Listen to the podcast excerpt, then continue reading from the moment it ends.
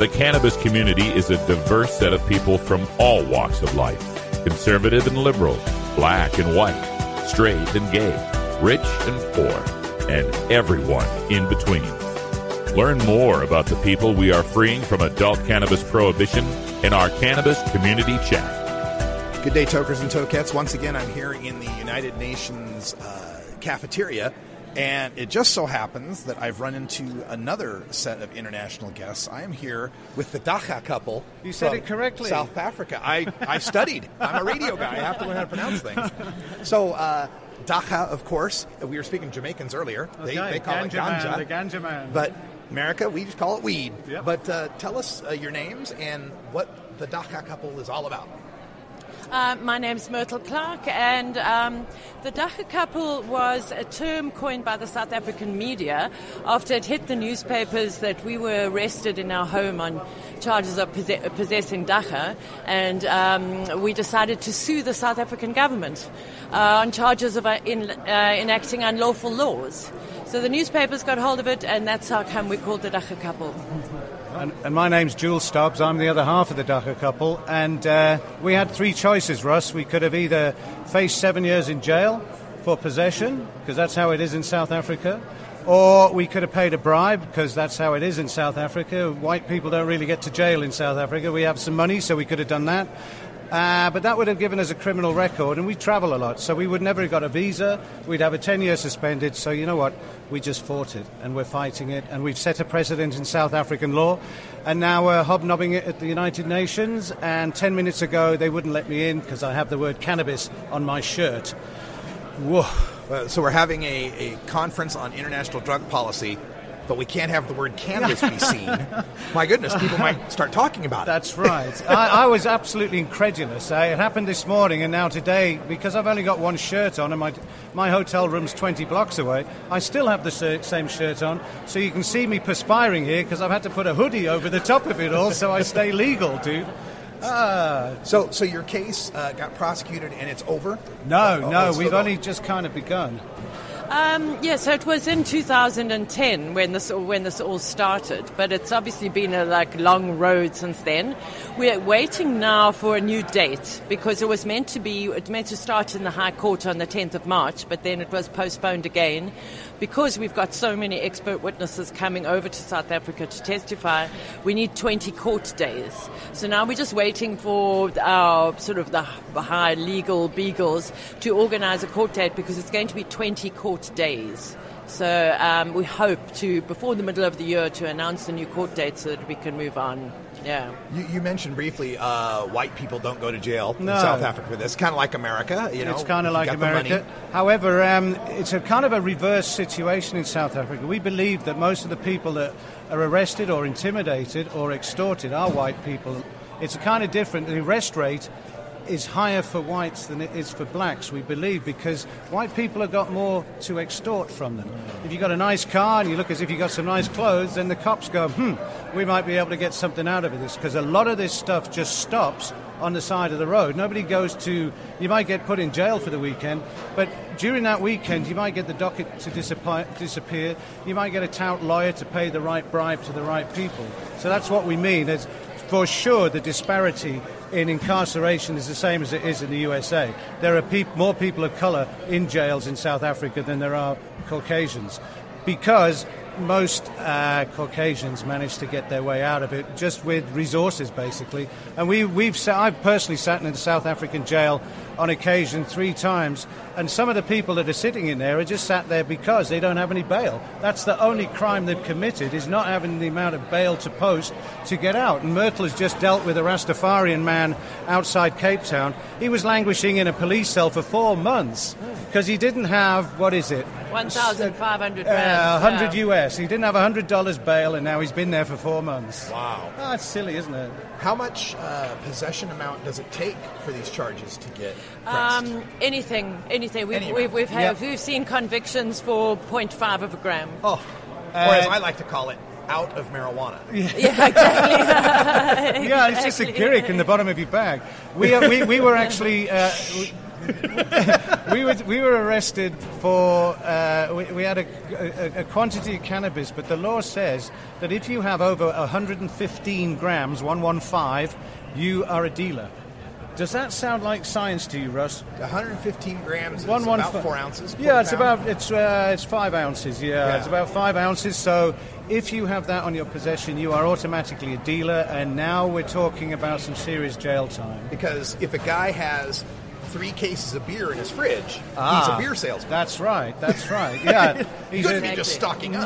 No, not no. at all. oh, the disparity. And man. if you have 114 grams, you're not a dealer. But if you've got 116 grams, you are. So you know, at, at, the time, uh, we know that it's very easy to actually uh, argue away these particular charges because for there to be a dealing charge, there has to have been dealing. There has to be ganja, cannabis, dagga, and money in exactly the same place at the same time. So what they do is they intimidate you on the spot because a dealing charge is jail time. So once, once, once people are scared, they make stupid moves. And that's all the cops are waiting for you to do, you know. They're making you incriminate yourself just by them scaring the crap out of you. Yeah, I saw uh, a meme cartoon on Facebook the other day that showed the squirrel stopped in the middle of the road. And they say the squirrel goes 90% across the road and then stops, and what kills him is him trying to go back the other way. he says that's the same thing when people get caught with drugs is they're the squirrel that that's, stopped and they panic and they right. get themselves that's a great analogy. Worse. That's right. Yeah. And we see it time and again. And we've got a little booklet called Know Your Rights because loads of people in South Africa don't actually know that there is a procedure. There's a proper procedure to be arrested. You have rights, and at that point, when you're busted, people don't think they have any rights. So we produced this booklet, which is now version four, and right at the very beginning, it says, just shut up. Say nothing. Sign nothing. Don't wind them up. Just take it on the chin if you get arrested on a Friday, which is modus operandi, you're not going to get out till Monday. That's how it is. They're going to put you in a jail for three days and punish you. The alleged cannabis user will now be punished in the state jail for three days. And at that point, the minute you start tuning the cops back, they're going to make your life miserable. You're not going to eat. You won't get any water. Mm. So, uh, what's the status of your case now? And uh, okay, so pending pending a new date okay. uh, in the High Court, and then obviously um, all evidence is led in the High Court. And then, as, as our legal team say, well, once we're through the other side of the High Court, we can breathe a bit easier. Then it will most probably go through the Supreme Court of Appeals and then onto the Constitutional Court, which is obviously the, the highest court in the land. And we've got some really amazing witnesses coming over. We have Donald Abrams confirmed, we have Carl Hart confirmed. Oh, um, oh, we got the yeah, so because we're not a, we're, we're not about we're not sick and we don't want to make socks. Um, we just want rights? to get stoned actually. Yeah. We like being stoned. So, so that's the bottom honest. line of that's, our well, case. We, yeah. we, believe we don't believe in recreational medical nothing. We don't see any distinction whatsoever. We are fit and well and he- healthy because we use the cannabis plant. That's that's it. And all the people that come to us at our non-profit company looking for cannabis as medication and they're sick, not one of them has a relationship with the plant. Not one of them. 400, 500 of them, all of them. They come to us because they're sick, because they haven't used their plant all their lives. So we're doing this from a human rights angle. It is our right to put whatever we want in our bodies, and it is enshrined in the South African Bill of Rights that that is the case. But of course, it's not the case. Just like it is in your Bill of Rights and the Declaration of Independence. They've got all this blah, blah, blah about human rights, but oh, yeah, okay. Well, you didn't see that the asterisk at the bottom that says, except if it has to do with drugs. exactly. That's the caveat at the bottom, right. yeah. Uh, there's a tiny fine print those uh, founding fathers put in. Yeah. Uh, so, um, in South Africa, uh, what's it like um, trying to change these laws? A lot of government uh, oppression? A lot of them trying to turn back, turn this back. There is no political no, will. not really. Not, not really. Um, you know, we we kind of steer clear of of the politicians. It has it's only been in the last uh, sort of 18 months that we've started to engage with the broader d- drug policy debate and policy in general because we're fighting this through the courts. You know, I don't know if you've heard, seen South Africa in the news lately. Our president is not exactly the most popular person in the land because he spent $14 million renovating his private residence. Oh. So, um, and the, he was found guilty by the by highest the, court in the land The Yeah. judge president said that the, the president of the country is guilty of embezzlement. So he went on national television and said, I apologize. Moving on. Nothing happened. Yeah, true story. but the story, can I say that my sister was there? Said, yeah, this same guy in Zuma was accused of being raping the secretary. Yeah, yeah. And said, what? Uh, did you rape your secretary? Well, wasn't she? Didn't she like it? She got AIDS. Uh, yeah, but wash myself. That Yeah, was the. Yeah, that's right. So that is, we have a, uh, a cartoonist called Zapiro, who's very famous for he, every time he draws the president, there's a little shower head sticking out the top of his head. as a, as a reference Yeah. to the fact that he slept with, he slept actually with a relative. Ah, It was a relative that he slept with, and um, he was un- uh, unprotected sex, and he said, "Well, I had a shower afterwards." See. yeah, so this is this is the leader of the of our country, and So this is the um, person we're expecting to make science and evidence based Yeah, no, decisions exactly. on. So that is that is ex- that's exactly why we are not doing. Obviously, it's not the courts that change the law; it's the, it's the politicians that change the law ultimately. But we have to get this through the courts first, because one thing that out of um, it's about two weeks ago, the Constitutional Court judgment on the president, it gave us incredible confidence in our courts, in, our our, judicial judiciary, yeah. system. It's really, really strong. We've got a strong s- set of judges on the Constitutional Court, and um, And we've got a yeah, we're going to get there. We've got a very strong constitution. Actually, in Mexico, yeah, everybody knows about the the four people in Mexico who got the judgment there. They used the South African Constitution there as an example. For that case, Oh. and we've been in contact with the, the, the defendants in that case, and uh, the South African Constitution is, is, is famous in the circles where constitutions are famous. You know, it's like yeah. Did you have something? No, no, no. Just ask uh, what was the point in the Constitution that could help us out of the prohibition uh, strategies? Uh, what is the point in the It- it- Constitution? well, it's just based on human rights. A very, Yeah. very strongly worded human rights declaration, the South African Constitution. yeah, but uh, they could always say uh, we have to control drugs, etc. Is it as Well, fixed you in the know, you know, you know the way that the Mexican judgment was worded was so poignant.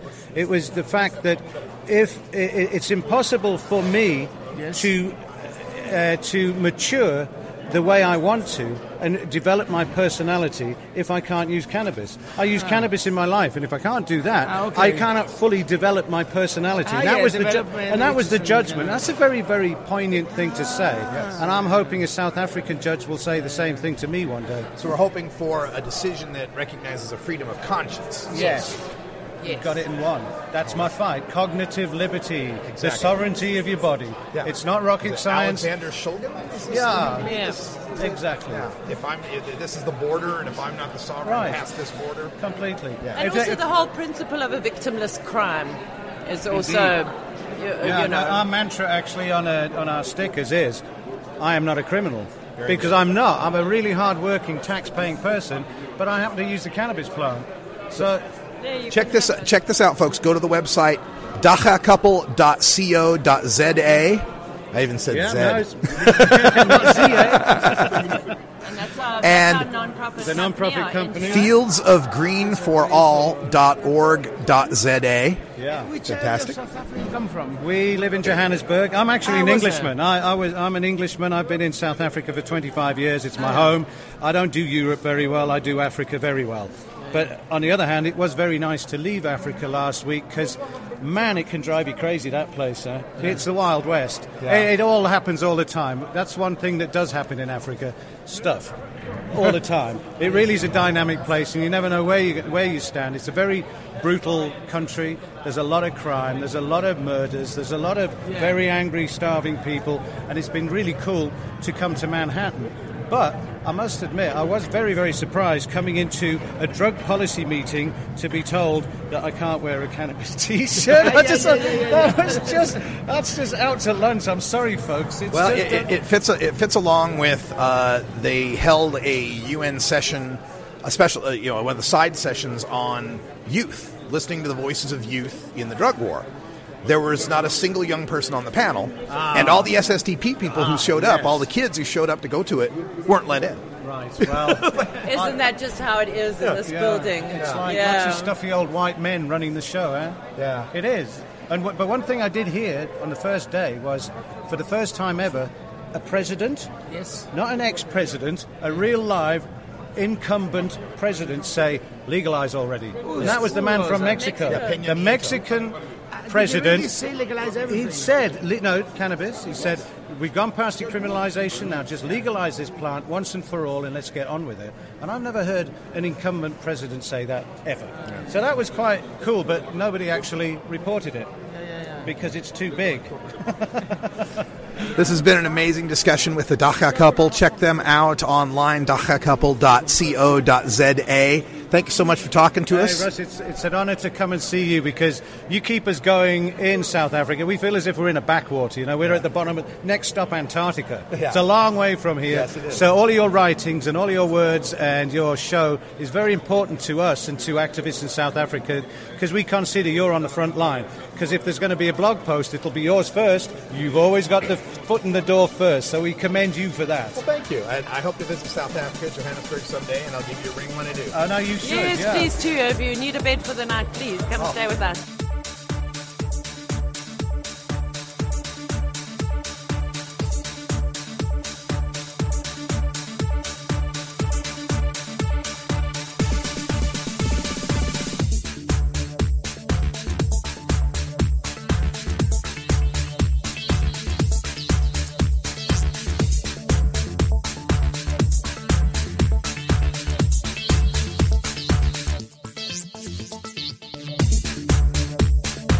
This is the Russ Belville Show on CannabisRadio.com.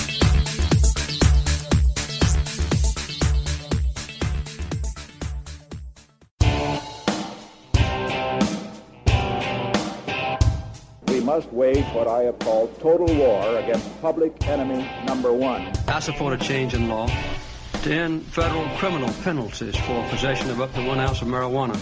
That marijuana, pot, grass, whatever you want to call it, is probably the most dangerous drug. Some think there won't be room for them in jail. We'll make room. I experimented with marijuana a time or two, and I didn't like it and didn't inhale. One major responsibility is to encourage people to use less drugs. entirely legitimate topic uh, for debate. Radical Rant.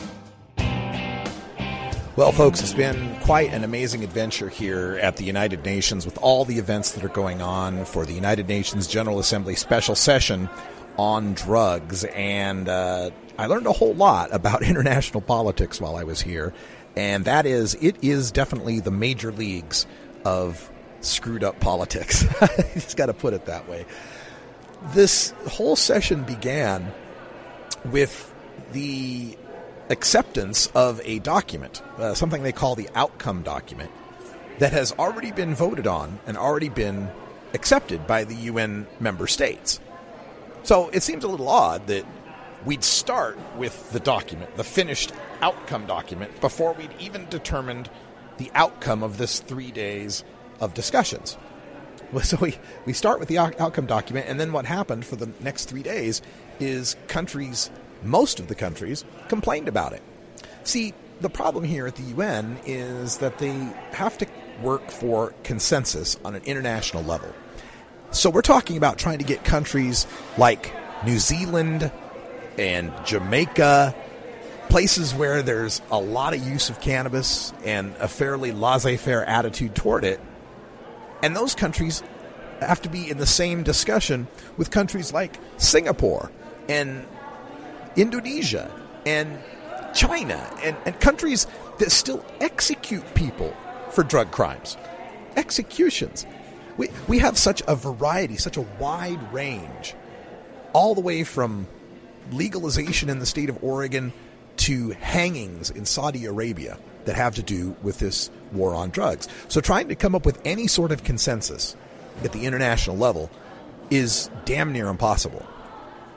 Many of the member states, especially the European Union, Canada, Jamaica, and others, uh, Latin American countries, South American countries, a lot of them complained about how this outcome document in no way addressed ending the death penalty for drug crimes, which many of the speakers pointed out is against international law with respect to human rights, with respect to the rights of all people. to be able to live, basically, the right to life. But then we have countries like Pakistan that would stand to support this outcome document and to point out that their right to run their judicial system any way they see fit is their right. It's their sovereign right. And that they complained about these UN uh, drug meetings possibly trampling on their sovereignty of their judicial and criminal justice systems. So basically, you had countries like Pakistan and, and Indonesia standing up for the right to be able to continue executing people, despite the fact that it doesn't work. If, if it worked, they wouldn't need to be executing any people, now would they? So it is a bit frustrating, and, and other countries uh, also made a lot of points about harm reduction. What's up? it's my friend Kevin Sabet. made a lot of points about harm reduction, and that was also largely ignored in the outcome document. So when we're seeing countries like Canada, like the United States, uh, countries in Europe that are employing successful harm reduction techniques where we can show through science and evidence that they are working. And we can also show that the contrary, the executions and the punitive measures are not working, then it just becomes incredibly frustrating to try to listen to three days worth of talks about this and recognize that they're not even talking about the real issues. Nowhere is this more clear than when they're talking about cannabis. Uh, but they weren't talking about cannabis very often at this event. Most of the talk that I heard uh, around uh, drugs at this event had to do with opioid epidemics, heroin and the, and the uh, synthetics that are you know pharmaceuticalized, as well as what they like to call NPS, and that stands for New Psychotropic Substances, or what we in the United States call designer drugs.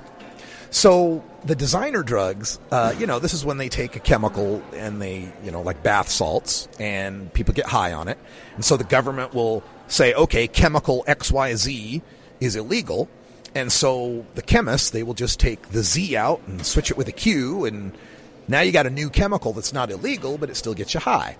And country after country talked about the need to battle these NPS, these new psychotropic substances, and and lamented the fact that they can only through these uh, scheduling efforts in various countries they can only make illegal like 10 or 20 of them a year yet hundreds of these chemicals are designed every year. There's just no way they can possibly keep up with the continually shifting uh, chemistry of these new psychotropic substances. So they're actually calling for having laws that are more generic so that just about anything that's psychotropic anything that's mind altering could be quickly scheduled as an illegal drug. And this just brings me to a thought. If we're going to go that way, if, if the point isn't whether or not the substance causes harm to the user or causes harm to society, if the point is just the substance is psychotropic and therefore it's bad, then maybe we ought to just make everything illegal. Maybe every ingestible substance should be illegal, and then we can maintain a list of just those few things that are legal alcohol, tobacco, bananas, aspirin, raspberries, rutabagas, whatever. We'll have a list of what's legal, and then anything else you're forbidden from putting in your body. Now, I think most sensible people would realize that sounds quite ridiculous, but really that's the logical extension of what these people are talking about with respect to the new psychotropic substances. Is that if it's brand new and it is a drug, it must automatically be banned whether or not we know it's harmful or not. And of course, it's only through the banning of these drugs in the first place that has led to the development of these new psychotropic substances.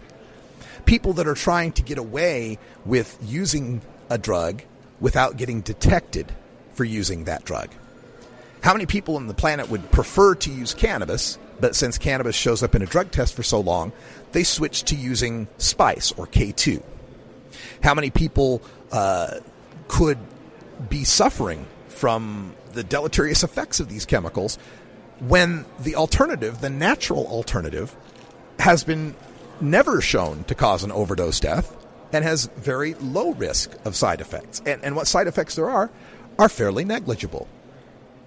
It's just frustrating to be here at the United Nations knowing that much of this discussion, the elephant in the room, is cannabis policy. With Uruguay legalizing cannabis, with four United States legalizing cannabis, the U.S. capital has legalized cannabis, and another five states are waiting in the wings to legalize cannabis. But no, most of the discussion was around the new psychotropic drugs, the opioids, because they don't want to get into the conversation about cannabis. It's a losing argument for them. Worldwide, governments are beginning to recognize that this is not the threat that has always been hyped up to be. The ministers from Jamaica and other countries in South America uh, were calling for the rights of indigenous people to be able to use the plants that they find sacred and medicinal. Of course, the Jamaicans referring to ganja. Evo Morales, the uh, president of Bolivia, was here speaking about the native use of coca leaf. Uh, other uh, activists here have been speaking about the use of iboga, uh, the root that uh, makes ibogaine, the virtual cure for heroin addiction.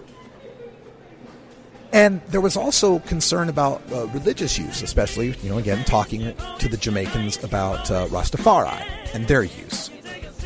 But so far, here at the United Nations, the only consensus that was made since the last UN General Assembly special session on drugs, which was all the way back 18 years ago, 1998, was the fact that instead of our 1998 mantra, which was a drug free world, we can do it, this time they want to aim for a world free from drug addiction. Slight change. We also got the president of Mexico to endorse legalization for medical and scientific purposes, so there has been some slight movement. But, folks, the real movement is going to take place at the local and state level as we legalize state after state and as country after country legalizes, like Canada to the north of us. It will force the hand of these international bodies, and legalization will finally happen. This is the Russ Belville Show. The Russ Belville Show is blogging and podcasting daily at radicalruss.com. That's all the time we got for today. Thanks for joining us here live from the UN. We're coming back with the Toker Talk Radio from uh, 420 420. For everyone here at CannabisRadio.com, I'm Radical Russ. Thanks for joining us, and rest in peace, Prince. Until next time, take care of each other, Tokers.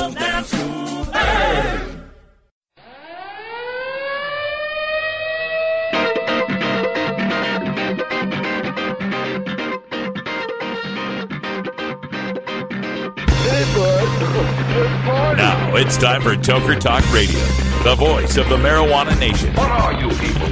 On dope? Where you can toke. I inhale uh, frequently. Or you can talk. I experimented with marijuana and didn't inhale. Or you can toke and talk. 10 federal criminal penalties for possession of up to one ounce of marijuana. While we talk about toke on Toker Talk Radio. So, by the way, when it comes to pot, you know, if you're 40 years old, you live in a log cabin in Oregon, you got 12 giant pot plants in your backyard, have a ball. Live from beautiful Portland, Oregon at Rolla J Studios.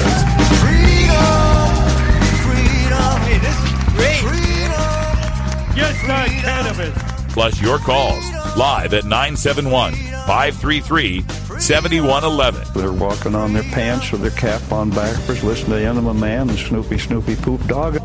What's to keep somebody from getting all potted up on weed and then getting behind the wheel? Gateway theory doesn't work. It's a reality. Holland, is it real? Don't tease me. We're locking up people that take a couple of puffs of marijuana, and, and the, the next thing you know, they got 10 years. And now, here's your host, the guru of ganja graphics, the sultan of sativa statistics, and the worst nightmare of a reefer mad prohibitionist. A polite, perspicacious, productive pothead with a propensity for PowerPoint. Radical Russ Belville. All right, welcome back, Tokers and Tokettes. Radical Russ here, once again in the cafeteria of the UN headquarters in Midtown Manhattan for day three of the United Nations General Assembly special session on drugs. It's been an amazing session, and we're going to bring you some more coverage of it here in this hour two, Toker Talk Radio. Got uh, a special discussion that I had just a couple of minutes ago. I sat down here in the cafeteria to pre- start preparing the show like I normally do, and sitting next to me was the delegation from Students for Sensible Drug Policy in Jamaica. And so, three Jamaicans sitting there. and asking me if they could borrow some power. That was, you know, the power outlet that I'm sitting by. And I just asked them if I could sit down and talk to them about the UN General Assembly special session and the country of Jamaica and what they've been doing with respect to their laws on ganja. The Jamaican delegation has been one of the most positive delegations for harm reduction and recognition of indigenous rights to use plants like cannabis. And it was a very illuminating discussion. So we'll play that first for you coming up here leading up to the 20 after break. And then following the 20 after break, I'm going to bring you my coverage of the 420 at 420 that happened at Dag Hammarskjöld Plaza yesterday as cannabis reformers from around the city and those who had come in from out of state and even from around the world for this UNGASS meeting gathered at the Dag Hammarskjöld Plaza to call for an end to the global war on drugs and of course being that it was 420 to partake in a little bit of ceremonial sacrificial ganja. It was a lot of fun. So we'll play that for you coming up here to uh, end up the show. And uh, we'll bring you more from the United Nations General Assembly on tomorrow's show as well. So stay tuned, everyone. We're going to take a quick break, get some of the bills paid, and when we come back, my discussion with the students from Jamaica.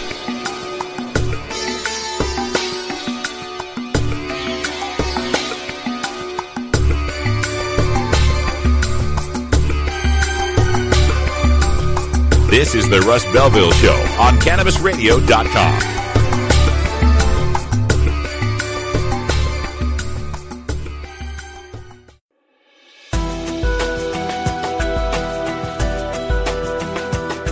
The cannabis community is a diverse set of people from all walks of life conservative and liberal, black and white, straight and gay, rich and poor, and everyone in between.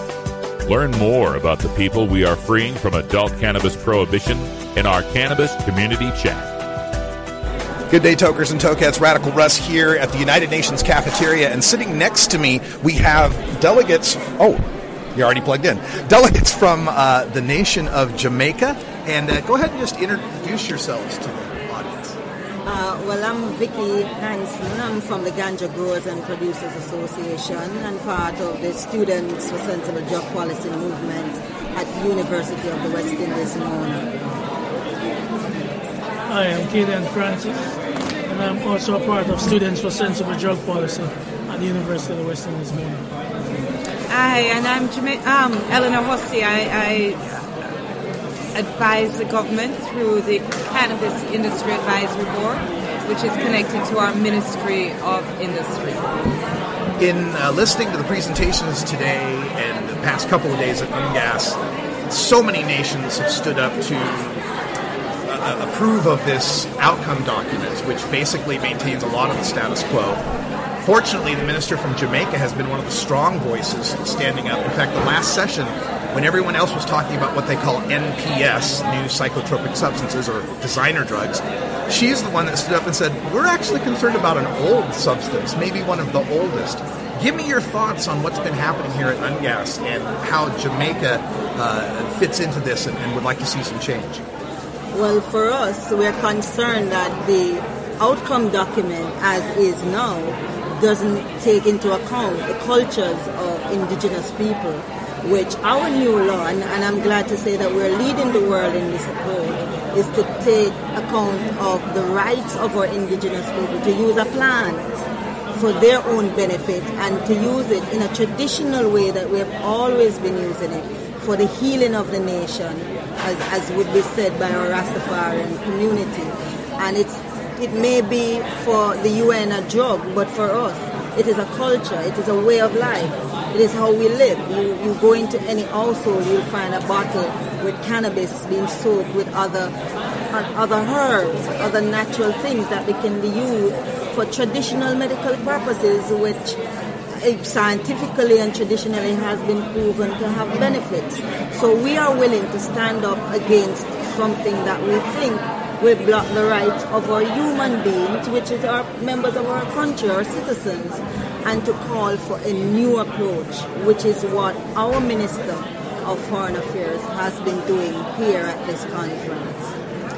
Wonderful. And you know what is something that the world really needs to know is that Jamaica is unified uh, on this position. It's bipartisan. Uh, members of both political parties are supportive of our people and their traditions, which not only include the folk tradition that Vicky speaks of. And you know what is so funny is because everybody's grandmother has a bottle of alcohol with a ganja leaf, ganja leaf in there for when you have a cold or when you're ill, or they'll boil some ganja tea uh, for its medicinal benefits. And sometimes those persons who use it that way are quite against the smoking of ganja, but they are for the medicinal benefits, which have been recognized through generations. And our motto is out of many, one people, out of our many people and our many traditions. Jamaica has uniquely um, come out as a leader for the folk tradition of the medicine of cannabis. We call it ganja. We are unified in that. We are unified be- behind the Rastafarian faith. That's an indigenous um, religion to Jamaica, but one where there are proponents for, for Rastafari all over the world. And what our law that was um, brought in by our former Minister of Justice, uh, Mark Golding, last year, did that is completely groundbreaking is that he conferred upon Rastafari the legal right, the legal right to possess and use ganja for their sacramental faith purposes. Now, Rastafari is a recognized faith around the world, and the, and the right to practice um, your religion is a universal human right. So, therefore, all Rastas around the world need to know that Jamaica has stood behind them, given them this legal right, and maybe they can use this as a precedent in their own countries to affirm their own rights. These international drug treaties have been around for over 50 years. Rastafari has been around for even longer than that. Is it the recent legalization in Uruguay and some U.S. states that have, pushed the ball forward in Jamaica for these changes that you referred to? Uh, no, because this is something that we have been doing from centuries. From it was uh, in 1913, and our citizens were being criminalized for it traditionally. However, what what is different now is that we have recognized that the world, Uruguay is calling for a change because of the issues they are having. Uh, the U.S. unfortunately is now trying to make a dollar from it and, and so therefore they have gone to the capitalist point of trying to get recreational for sale and all of that. So they have come on board our trade. The difference is the purpose and the reason behind their change and our change. We're looking at changing the rules because it's beneficial to our people, the culture, the development. I hear this argument about removal of, of, of poverty and equality. You can only do that in recognition of the rights of all people, and all people include the indigenous Rastafari, Maroons, indigenous people of every country. So it's good to know that the world is, for various reasons, looking at cannabis differently or ganja differently. But this is something that we have always been doing. And to be honest, you know, um, ganja has been prohibited in Jamaica with our ganja law from 1913. Before. Uh, some 24 Before years yeah. before the U.S. Yeah. prohibited it. Because it was, it was a people's product. It, it made people enlightened, and uh, this was recognized by the colonial uh, rulers of the time to be a tool that did not help them, but it did help the people of Jamaica. And so we've been fighting this struggle for a longer time. And um, to be honest, our government has not always stood in line with the people because Rastafari has been persecuted for many years and misunderstood. But we have righted that wrong now in government. And our government and our civil society and our bipartisanship is showing. Jamaica is a mature democracy. Um, we are a small nation. We recognize that in certain arenas, we don't have the power to stand out. We seek alliances with like-minded countries, but even then, we are leaders. In, and, and our legislation has gone much further than most. We are not um, on on the more extreme ends, like Uruguay, which is a closed market, and the United States that have gone full adult use, which are going for the most liberal, um, laissez faire type of market situation. Jamaica doesn't want that. Jamaica wants a, a, a regulated industry that protects our youth, that, that confirms the right upon Rasta. It's not as far as the Rastafari would go because, for example, um, our Deputy Solicitor General in the Attorney General's office, who is here presenting on behalf of the Jamaican delegation, did mention that, um, you know, as a religious sacrament, the Roman Catholics can sell their rosaries, um, but we, the Rastafarians who, who um, put uh, ganja very high in their estimation, cannot then uh, sell it to fellow Rastafarians. So it's gone some way for them, and um, the fight is still on. But one thing is for sure every Jamaican recognizes the benefits, and we are outstanding in the nations. And what we need are, you know, similar minded allies so our strength can show on the, the global front there are so many hypocrisies in this. Uh, I'm from the United States, uh, Western United States, Oregon, where it is legal. And uh, while I have the legal right as just a 21 year old citizen to go buy cannabis, uh, indigenous people still don't have a religious right to use it, even though indigenous peoples have a religious right to use peyote and ayahuasca. So the religious argument's been really confused in the United States. And you briefly mentioned the capitalism angle, and I wanted to get your take on this because we've seen uh, among our community of cannabis users in America uh, a division between the activism and the commercialism, and some fear that the commercialism is overtaking some of the human rights considerations.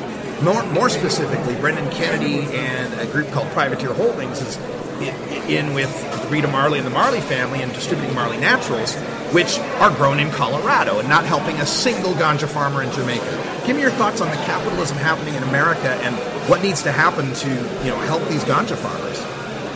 Well, we're guarded against that, but part of it, we don't want to stop persons from earning, as, as my colleague said before. So what we have asked and what we are doing on the ground is to have the ganja growers and, and uh, association very cooperative, have a, have a community-based approach to development of the industry because it, it, there is a potential for a medicinal industry. There is the potential for a product industry, byproduct industry, and we're saying as part of that that angle is to have persons included. We don't want a capitalism that will exclude our traditional farmers who have been the sacrificial lamb for this industry, who have been imprisoned by even the US and deported to back and, and have their lives destroyed by even the US. So we're, we're saying if you're going to come, you have to come with some level of partnership and not slavery. We're not doing the sugar slavery thing again. Yeah. It's we're not going to cede ganja to a, a, a, colonial power who is coming in a different form, and that we that's a conversation that is happening. We're willing to partner, but if you're not coming with partnership, we're not willing to work. We're not going to be slave labor again. We, we recognize the need for responsible capitalism. Jamaica is not um, ideological. We know it takes money to make the mayor run. Not only that, we have our, our hopes and dreams, and every every farmer in Jamaica wants to elevate their children to a better life. Um, as simple as farming and it's a, it is, it's a very fulfilling task, and, and the people who do it are dedicated, and we, we, we seek to protect the small farmers and the grassroots farmers because their ambition is to um, is to be the backbone of our economy and to uh, elevate their families in such a way. For that reason, they need to sell their product. We are not closing off the market, but we don't want rampant capitalism at all costs. And we can look at the US and take heed and take warning. We're not going that way. We're going to do this responsibly and we all collectively in Jamaica, and especially those who have the influence and the power to, to make it happen right, we recognize our responsibility to our people, and that starts with our traditions, our culture, and the people who feed us, our farmers. Thank you so much for an illuminating discussion on these issues. I got to visit Jamaica for the first time last year, and it was beautiful. I can't wait to go again. Have a great session here at the United Nations and a good lunch. Thank, Thank you. you.